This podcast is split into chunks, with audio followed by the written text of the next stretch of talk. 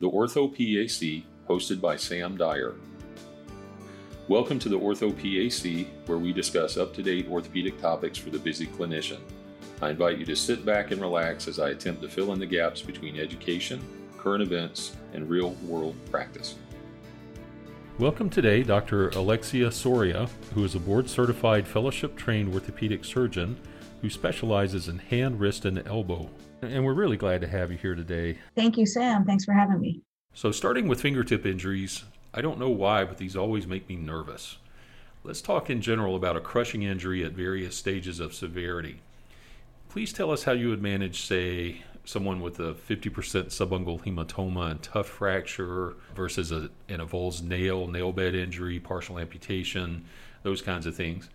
These used to give me a lot of anxiety when I was a trainee spend a lot of my PGY two year uh, numbing up fingers and trying to repair nail beds in the ER and being very anxious about it. And then this glorious article came out when I was kind of later in residency that uh, dermabond is equally good or better than than trying to suture these nail bed injuries. Mm-hmm. So my approach to these, and then also with another kind of dressing treatment about hydrating the skin, has has really changed the way I view these. And and there's there's almost no reason to be nervous about them. They do very well. I would say in a few instances, you know, maybe need need a, a more than you know urgent care or office type procedure mm-hmm. for them, if anything at all. So I'd say with a kind of a more minor injury, maybe a not a severe uh, or heavy crush, maybe a, a pinch in the door, and it has a small subungual hematoma.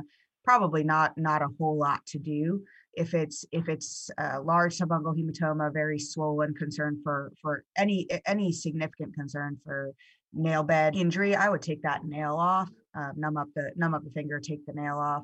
It will grow back, but taking the nail off and putting some dermabond on the you know clean it and and put dermabond on the nail bed, and they do they they do very very well.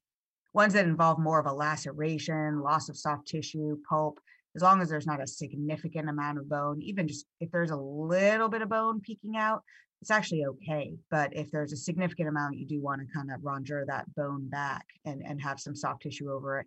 But then just hi, hi, a hydrating dressing and cover it with Coban and then you know have them see a, a, hand surgeon they do incredibly well the days of us doing uh, skin flaps and and things like that for for these um, fingertip injuries uh, is is almost gone for me. I've had excellent success with Vaseline or polysporin. Keep that skin hydrated. I tell the patients it's just like a crack on your heel. You know, if it dries out, it's going to keep cracking and it's going to be hard for it to heal. But if you keep it hydrated, not so hydrated, you get a fungal infection. You want to change it every day, clean it, let it dry out briefly, and then put a new dressing on there but something to hydrate it and then in, and then an occlusive dressing like a Coban works very very nicely. I usually put uh, something non-stick in between those layers like Xeroform. And knock on wood, I've seen almost no issues with these and excellent outcomes. Mm-hmm. Great, great. Also, regarding nail bed laceration, suture or dermabond, and do you use the removed nail as a splint? That's a tough one. I, they're still doing that in the ER. Mm-hmm. You know, it really depends on what the nail looks like. By the time they get to me, usually the nail is is gone or not really viable anymore to to be used so that's hard but more recently it's coming to light that that you don't really need to keep that eponychial fold open, mm-hmm. which is really the main reason we used to do that. In terms of keeping the eponychial fold open, um, sometimes I will put a little Xeroform in there, mostly because I'm biased from from training and, and, it, and it makes me sleep better. But I'm not sure that we have mm-hmm. to. And you know, I used to spend a lot of time sticking that nail in there and then trying to to secure it either with um, steri strips or putting a stitch through it.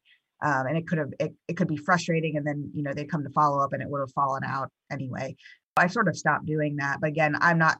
I'm um, just the way that we're set up. I'm not often seeing these in the in the very acute setting. I'm often seeing these, you know, several days or weeks or so out mm-hmm. from initial injury. I think that the hydrating dressing, um, and you can even bulk it up a little bit. Sometimes I'll put that one inch uh, Xeroform, maybe a layer or two of that folded over the top if the tip was is exposed and, and sensitive, and then putting Coban. It's such a bulky dressing that I think it works essentially as a splint. Sometimes I will have OT make make kind of a thimble type splint or even do one of the AlumaFoam ones. Um, in all honesty, I think they they mostly just hang on it and and make it heavier and more cumbersome um, and probably more painful. So unless it's needed for work, like somebody uh, works in an industry where their finger may continually get injured um, and be painful, I usually just kind of do the bulk, almost a bulky Jones, if you will, that serves as a splint. Now, if you are treating a mallet injury at the same time, that, that's a little bit different than then you do need to kind of get an OT splint or something, to, you know, to hold that DIP in, in extension.